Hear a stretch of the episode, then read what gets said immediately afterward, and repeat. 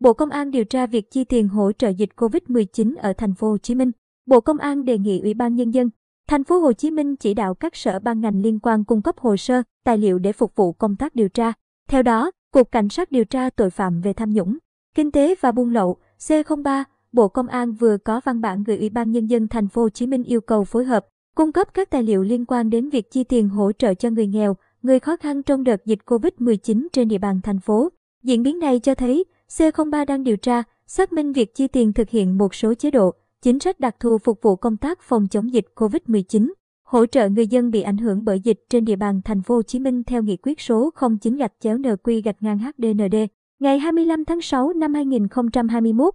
và nghị quyết 97 gạch chéo NQ gạch ngang HDND ngày 22 tháng 9 năm 2021 của Hội đồng nhân dân thành phố Hồ Chí Minh. C03 đề nghị Chủ tịch Ủy ban nhân dân thành phố Hồ Chí Minh chỉ đạo các sở ban ngành liên quan cung cấp hồ sơ, tài liệu. Một số nội dung mà C03 tập trung gồm các nội dung, kết quả thực hiện đến nay về chế độ, chính sách đặc thù công tác phòng chống dịch COVID-19 trên địa bàn, kết quả thanh tra đối với việc thực hiện chế độ, chính sách hỗ trợ người dân bị ảnh hưởng bởi dịch COVID-19, các sai phạm đã phát hiện, kết quả xử lý,